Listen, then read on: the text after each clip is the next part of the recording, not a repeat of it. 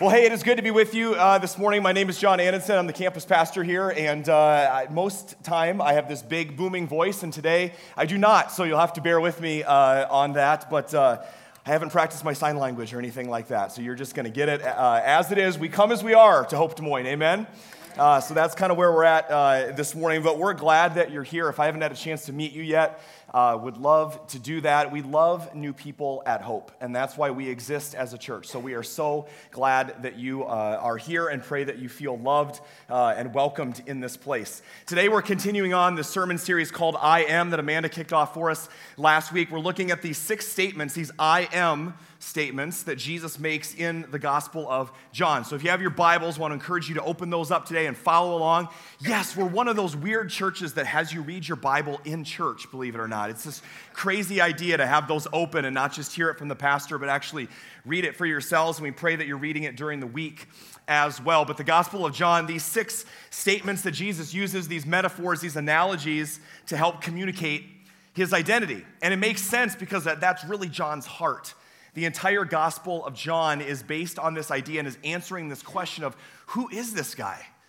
Who is Jesus really? Is he really the one? Is he really the one that the nation of Israel has been waiting for, the Messiah, the one that we've waited for, that the prophets have told about? And so the question that everybody is asking is Is he the one? Everybody say, one. one. Is he the one? Which, of course, is a question that you hear asked not just in the Gospels, but when you think about are they the one, that question has probably come up a time or two. You often hear that in the wonderful world of dating. Yes, dating, especially during the college years, wondering are they the one? Now, my wife and I last weekend were at, excuse me, we're at the Riverside Marriage Retreat uh, up in Story City, and it was an awesome time, and we had several couples from the church uh, there with us, and it was great, and it was awesome. And one of the many things that it did is it got me a little bit nostalgic in thinking about the first time that I met my wife, which was absolutely just love at first sight, and everything went perfectly, and we weren't weirded out by each other at all.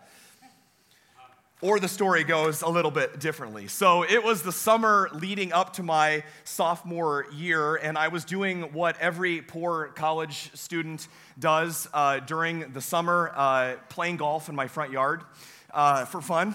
Uh, and so there I was out doing my thing with my sandals on, with my flip flops on, and this car drives by.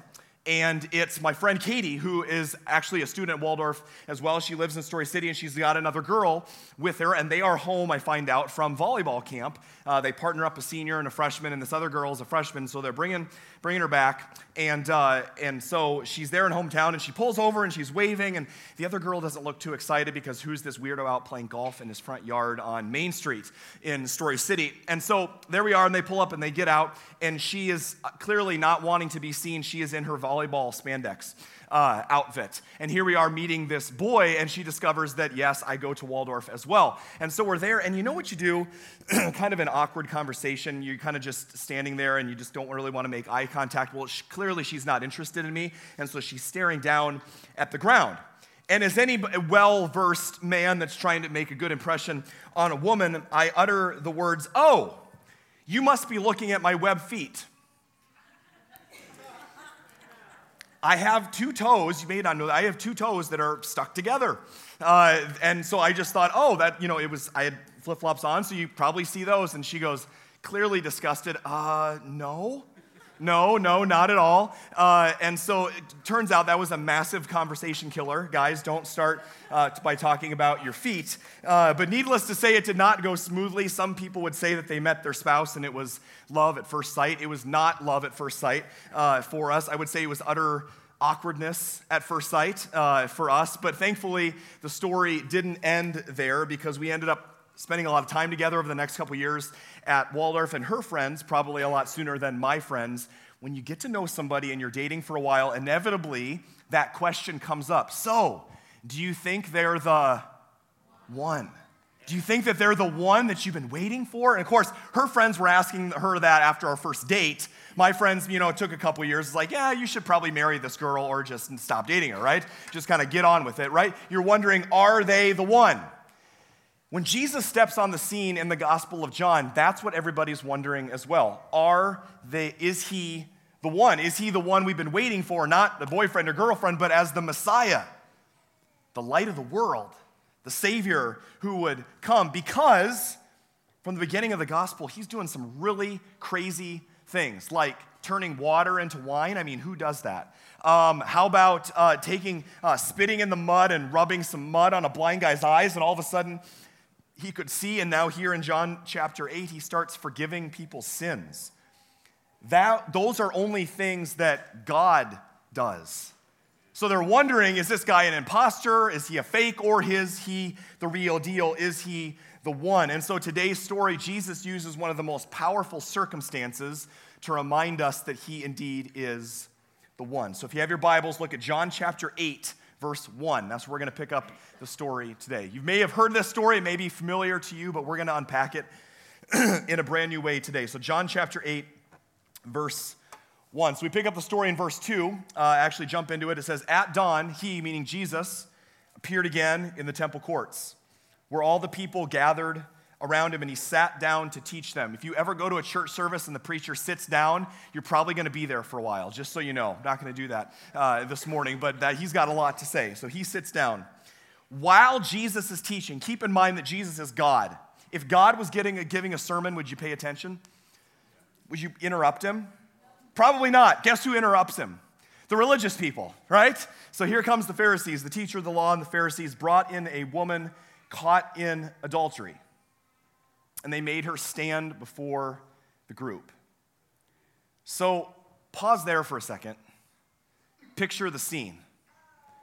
This woman, right in the middle of his teaching, thrown right down at Jesus' feet. Scholars would say not just caught in adultery, but if you dig a little bit deeper into the context in the original Greek, they're caught in the act of adultery, meaning this happened recently.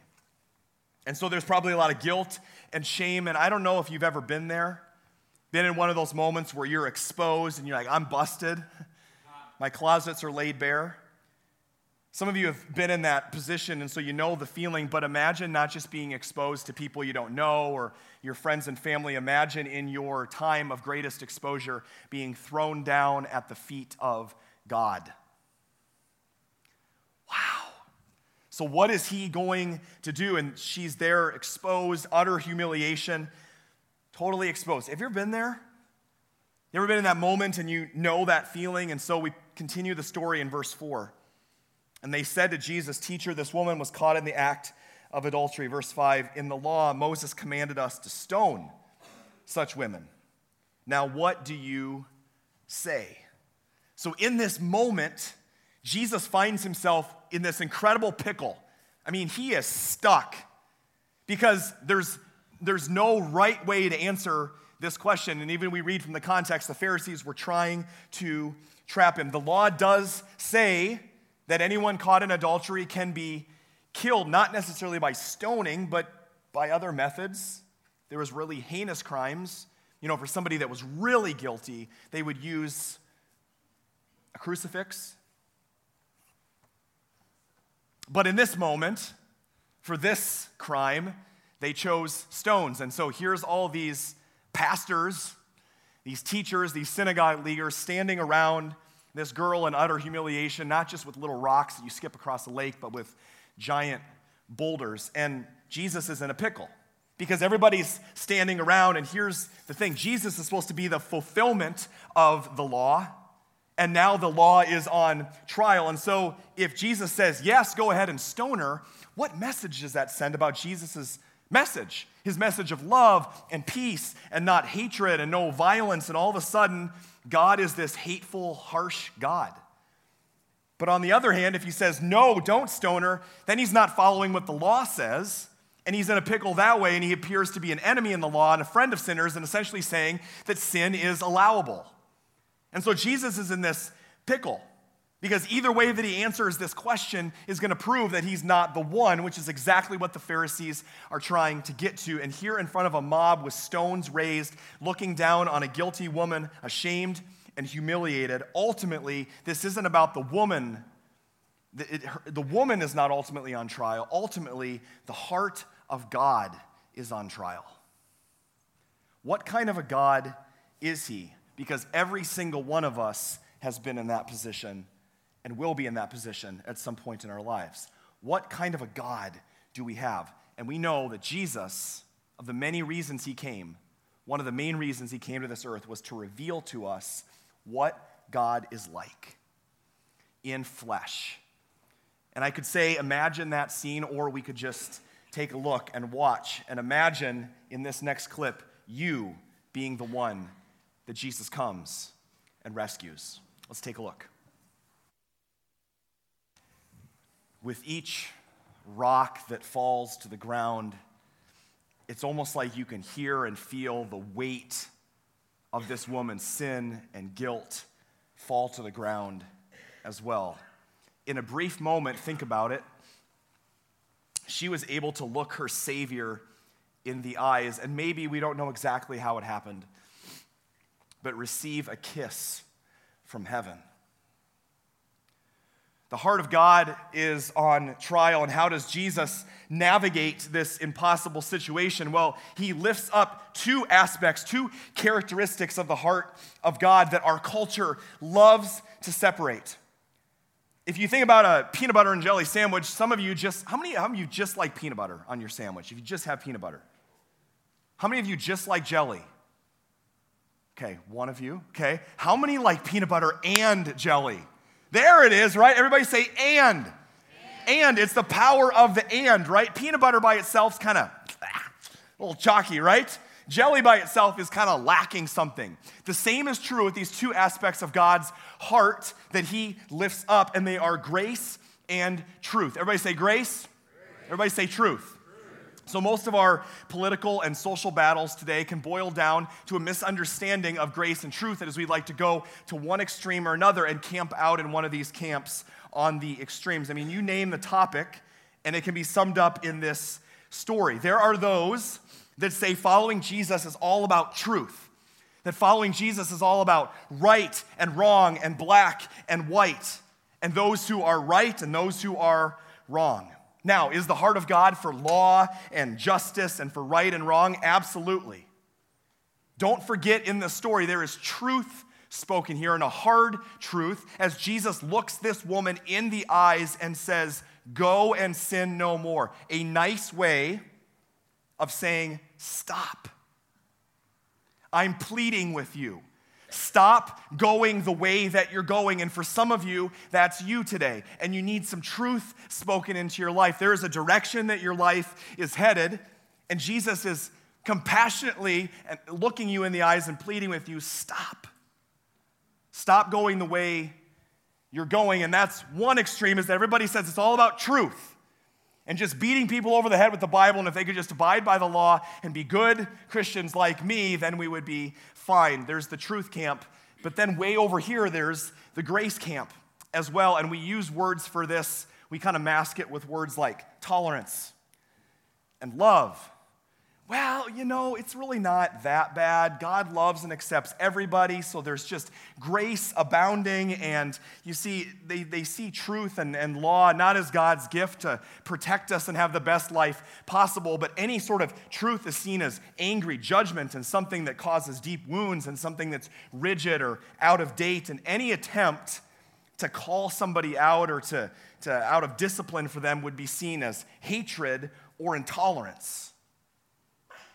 Too bad that this story has nothing to do with anything going on in our culture today, right? And so here's these two things grace and truth that we love to separate, but they were never meant to be separate. And into this impossible scene and into our fiercely divided culture today steps a carpenter from Nazareth. And he says, Grace and truth. Back in the beginning of the gospel in John chapter 1, we read this The word became flesh and made his dwelling among us. We have seen his glory, the glory of the one and only Son who came from the Father. Get this, full of grace and truth. Everybody say and. and. Don't miss the and there. Full, the epitome of grace and truth. Not tolerance, not anything goes, not do what feels right, but not truth. There's right and wrong, and if you're outside of that, then there's no grace and there's no love and there's no compassion. It's grace and truth. Jesus primarily was not interested in judgment.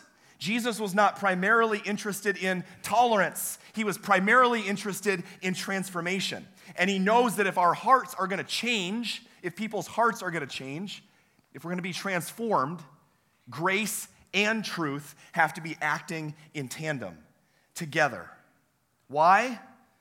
Because Jesus knew that without grace, without our words and our actions towards each other being wrapped in love and relationship, it's not really truth.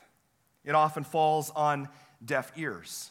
But grace without truth also isn't grace. Grace without truth, without the reality of our sin, without the brutal reality of what we're being rescued from, isn't grace. It becomes cheap grace. Don't cheapen the grace of what Jesus has bought for you on the cross. It exists here in Scripture, but how do we live this out as a church? How, what would it look like for us to be a church full of grace and truth? I think I got a glimpse of this a few years ago. There was a gal that was a part of our community. She's not here anymore. She's uh, since moved away to a different town for a job, but she was really struggling. And like a lot of folks in our community, she found herself down on her luck. She'd had a really difficult life as a single mom, and she was trying to raise a two, three year old boy by herself. And yet, during that time, she found herself in a woman's shelter for women with children here in the city. And that just happened to be one of the spots that we provide transportation for for our Breakfast Club ministry. And so she's, she'd been coming for a while and got connected and even joined the church. And one of our, one of our life groups kind of adopted her a little bit and kind of took her under their wing, and she was growing and she was changing and making really good choices. And then one day, she discovered, and we discovered, that she had become pregnant with another man. And you can imagine the guilt, and you can imagine the shame. Of course, not relating to the story today at all, but just, you know, for instance. And here she is, and she's got to be thinking, and we later hear she said, I didn't think that you would want me back. Because I think I, I, I, messed up too royally this time. So I've had my chances. I'm sure that I've worn out God's grace. And so she stopped going to the small group. She stopped showing up here. But thankfully, she had a relationship with some of the women in that group. And of course, they met with her and encouraged her and got her to agree. They said, you know what? We'll just call her Abby for the sake of this story. They said, You know what, Abby? Not only are you welcome here, what would you think about us throwing you a baby shower? She, what? Yeah, we're, we're gonna throw you a baby, baby shower. And you invite your mom and your sister and your family, and, and we'll invite people from the church. Anybody can come, and we'll just celebrate you, and we'll celebrate this new life. Uh, okay, and, and, and so they start planning the shower, and there's grace in that, but don't forget that there was also truth spoken. Some of these women from the small group gathered around her and explained to her what God's heart is for marriage and sex and that commitment and that intimacy that, that Pastor Mike talked about a couple weeks ago. And she heard that truth and she received it because the truth was wrapped in grace. It was wrapped in love. It's not truth for truth's sake, it's truth for the sake of transformation. Amen? So that's what we're after here. And so there they are at this baby shower, celebrating the fact that no baby is an accident. Every life is valuable. There's no, God doesn't make mistakes. It's an unfortunate situation. It's going to be difficult for her, but she's not alone. She's a part of a community. And so there they are at this baby shower, and although her mother and her sister were very upset at her and did not approve of her life choices, they agreed to come to the baby shower. And one of our women's group leaders in that group, that, that couples group, said at a certain point in the shower, as she's opening gift after gift after gift, after knowing the truth, knowing she's guilty, she, she's got it. But this grace upon grace upon grace just pouring over her the mom went from bitterness and, and being jaded towards the church that Abby's mom and sister just started to weep. And in the middle of that kind of mixture of laughter and tears, turned to one of our women's group leaders and says, You are from the church, right? AKA, this doesn't make any sense. The church is supposed to kick you out. The church is supposed to point the finger of judgment, and they were doing the exact opposite. But it was a beautiful example of grace and truth. Everybody say, and. It was peanut butter and jelly, and it was a beautiful moment. They were never meant to be separated. Grace is getting what we don't deserve. That's why we have a giant cross in our worship center to remind us every single week none of us deserve to be here. But it is by the grace of Jesus Christ that we're able to come and be a part of it. And it's here right in the middle of this mess. So you've got the adulterous woman story, okay? And then right after this story, maybe you've never realized this before, I needed a reminder this week. Right after the story of the adulterous woman is when Jesus stands up and says, I'm the light of the world. And he who follows me will never walk in darkness. And maybe you've never thought about this before, but th- what? Jesus, we just kind of had this awkward tension story, and now you're talking about being the light of the world. What does that have to do with the adulterous woman? Well, more than you think. There's too many things I want to point out for you today. The reason that Jesus uses this metaphor right now is that number one, light reveals sin. This is timely by Jesus. Light reveals sin. If you think about it, sin in general, including this woman's sin, adultery, is very secretive often. When you are living a certain way in your life that you don't want other people to know about, or that is contrary to God's law, it's hidden, it's secretive, it's often dark. And so, here, right in the middle of this woman, scholars believe that in her sin, this was probably not the first time that she had been promiscuous. Into that life, Jesus says, I am the light of the world. And, young lady, I'm the light in your world. I'm not just the light of the world, I want to be the light in your darkness today. And it's almost like in that scene, fresh on their minds, probably the same mob that saw Jesus rescue this woman from death. It's like Jesus is saying to the mob there that day, and he's saying to you as he looks you in the eyes, you don't have to keep hiding in your sin either. You don't have to keep living in darkness. You don't have to keep being overcome by your weaknesses and your fears and your insecurities. So, hear me say this it is not scary. We need not fear being exposed by the light of God because there's no judgment or condemnation there. Hear me say that. There is no condemnation for those who are in Christ Jesus. None. And so if you're carrying something with you today, drop it. Let Jesus take that weight off of you. You don't have to carry it any longer. So, what about you? What about you? What darkness do you find yourself in today? The circumstances might be different from this story, but the problem hits all of us. Some of you are very fearful right now that you're going to be found out for a way that you're living your life. Some of you, if you're honest, are living a duplicitous life. And what I mean by that is you find yourself being one person on the weekends at worship. You find yourself being another person at work with your coworkers. You find yourself being another person with your family and maybe another person with your friends that you go hit the town with. The duplicitous life, living in darkness, is exhausting, isn't it? What if you could just be the same person wherever you are? What if you didn't have to be the poser anymore? What if you could take off the mask? Others of you are saying, I, every time I come to worship and I, I just about commit to something, even if it's saying hi to somebody or opening up or coming up for prayer or joining a life group or getting involved in a team, it's like I'm only going to go so far because I don't want to get burned by the church again. And that's a very lonely place to be for some of you. And just as he did for the woman that day, I want you to imagine yourself down on the ground with those condemning you and judging you circled around you, and Jesus clears the way. and he comes down to you and he, you know, when I really want to get my kids' attention, I grab him by the cheeks, kind of gently like that. And I look him in the eyes, and can you imagine this morning your Savior looking you in the eyes? You know, those eyes that could just pierce your heart and see right through you? And he looks at you and says, You can come out of hiding.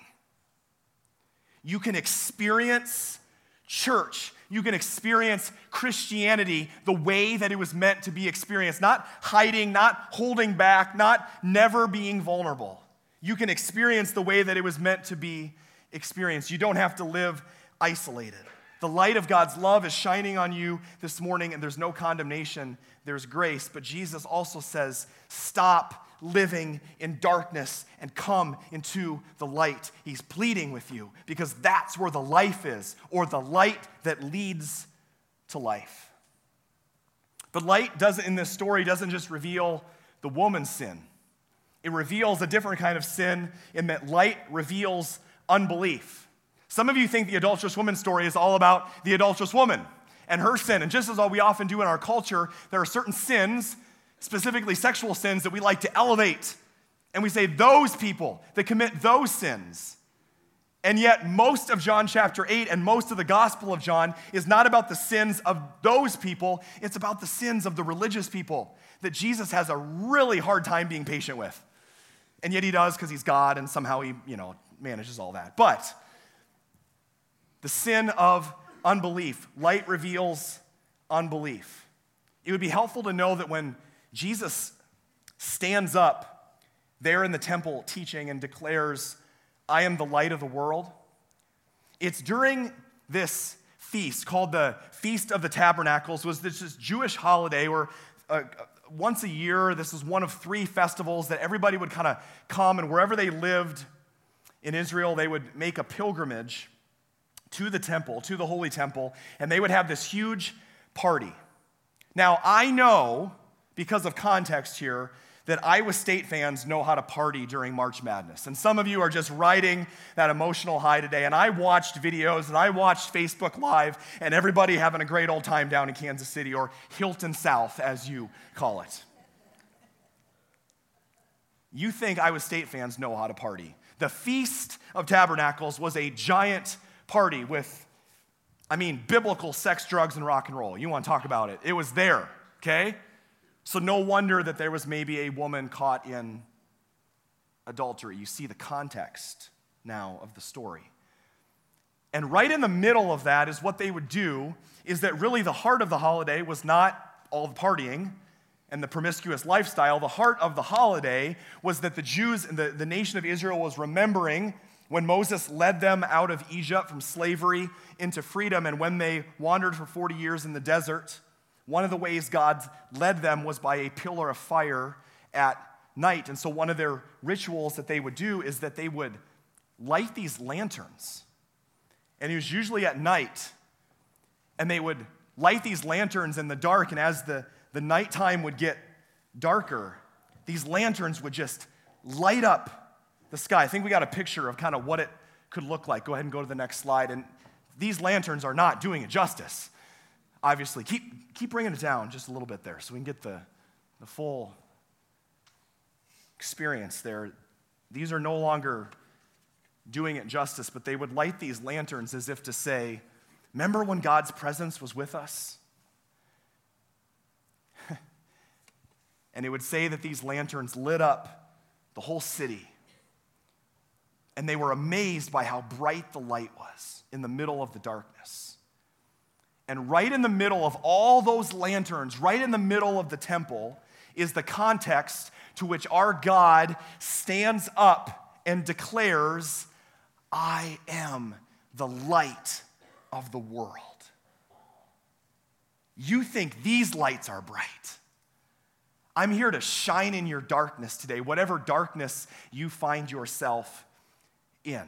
And I'm not only the light of Israel, the light of the Jewish nation. God says, I'm the light of the world, of rich and old, uh, rich and poor, and young and old, and adults and kids, and people from the cities and people from the suburbs. And get this, I'm the light of Republicans and Democrats and everybody in between. I'm the light of people inside the church. I'm the light for people outside the church. Jesus says, I am the light of the world.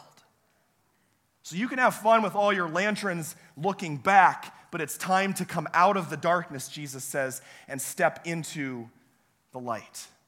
That was the evening festival. Jesus says, I've got a good analogy to throw in here. I'm the light.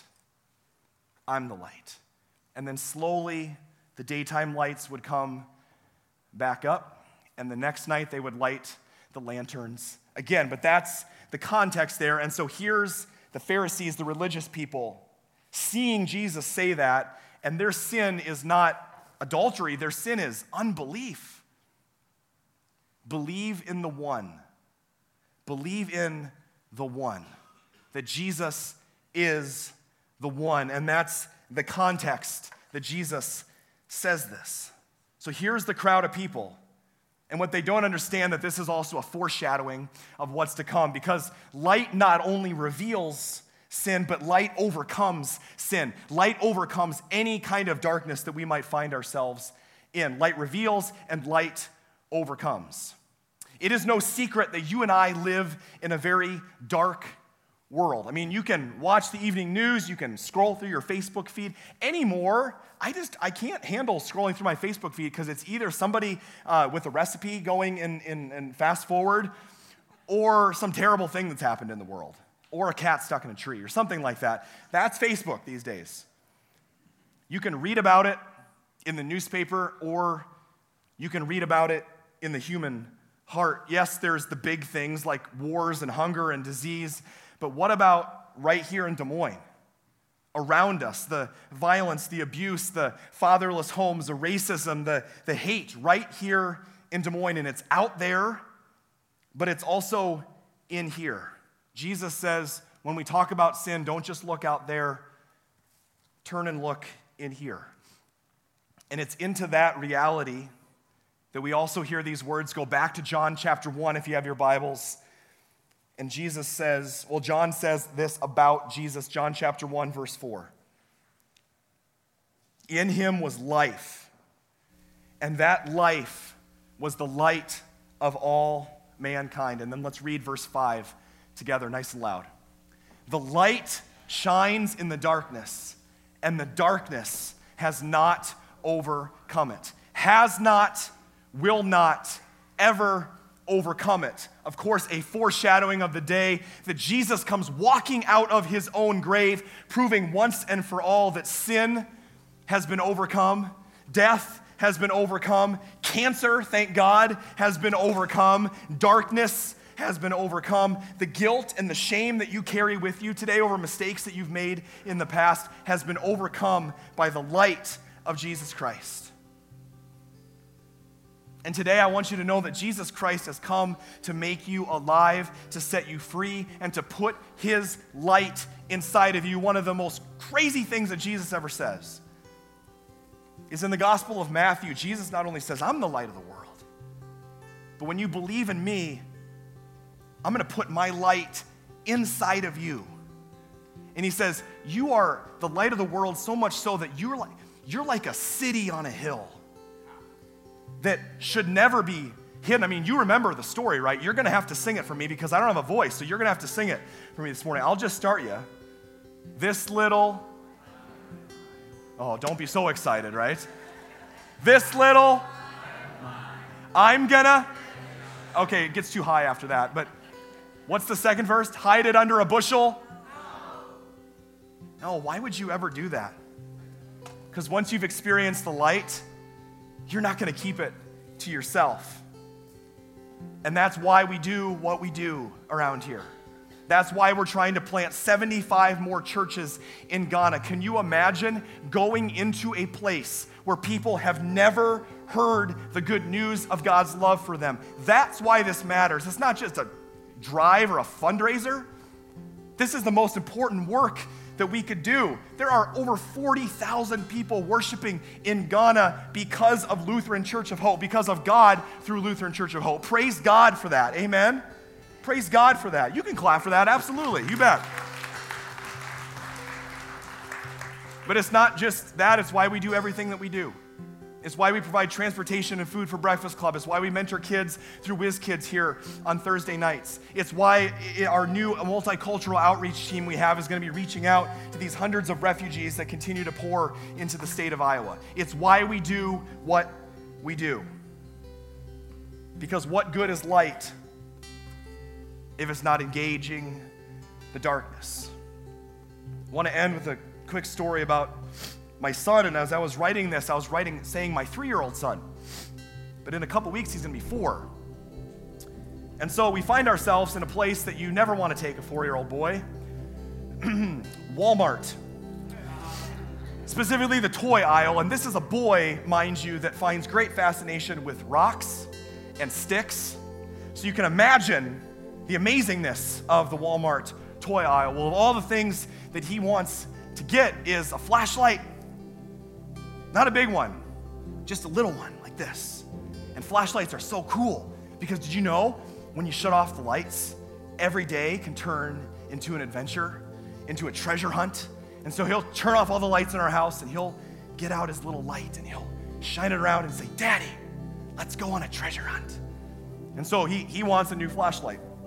So we get one and he trying to turn it on. We realize it doesn't have batteries, so we have to go to the battery aisle and get some batteries. And we put it in there and I'm in the checkout line checking out some other stuff, and he's fidgeting with it, and he's got the light on, and he's shining it around, and even brighter than the lights are in here. You know Walmart, it's like fluorescent lights, it's fluorescent city, right? And he's shining his little light, and it's super bright in there. And he's getting so frustrated, he's like, I can't, I can't see it. And then my son, apparently a prophet now, turns to me and says, like, screams so everybody around can hear. Daddy, can we go find some darkness? And he was like, in that moment, I was like, yes, that's it. That's what it means to be the church, to not just come to church, but to be the church, because we don't have to fear what has already been defeated. And if your sin and your death and your guilt and your shame and cancer and disease and anything this world could throw at us has already been defeated, then why are we just sitting here all together shining our lights where it's already bright? That every week when we come, that you would get a flashlight on your way out and you would go out to a dark and a dying world to shine the light of Jesus Christ and bring his hope and love to a world that desperately needs it. Amen? That's why we've been given the light. Daddy, can we go find some darkness? I pray that that would be your heart, posture, and motivation for being a part of this church. To not come and think that comfort and safety and security are why we exist as a church, but we exist to go find some darkness and engage it because the light of Jesus Christ shines in the darkness, and the darkness has never, and will never overcome it. Amen? Amen. Let's stand together. We're going to close with song today. And as we sing this song, we say these words I will call upon the Lord. This is our prayer that the power is not in us. The power of the light is not in us, but it's in God's light shining in us. And so we make this our prayer today that I will call upon the Lord, for he is strong to save. Let's sing and worship together.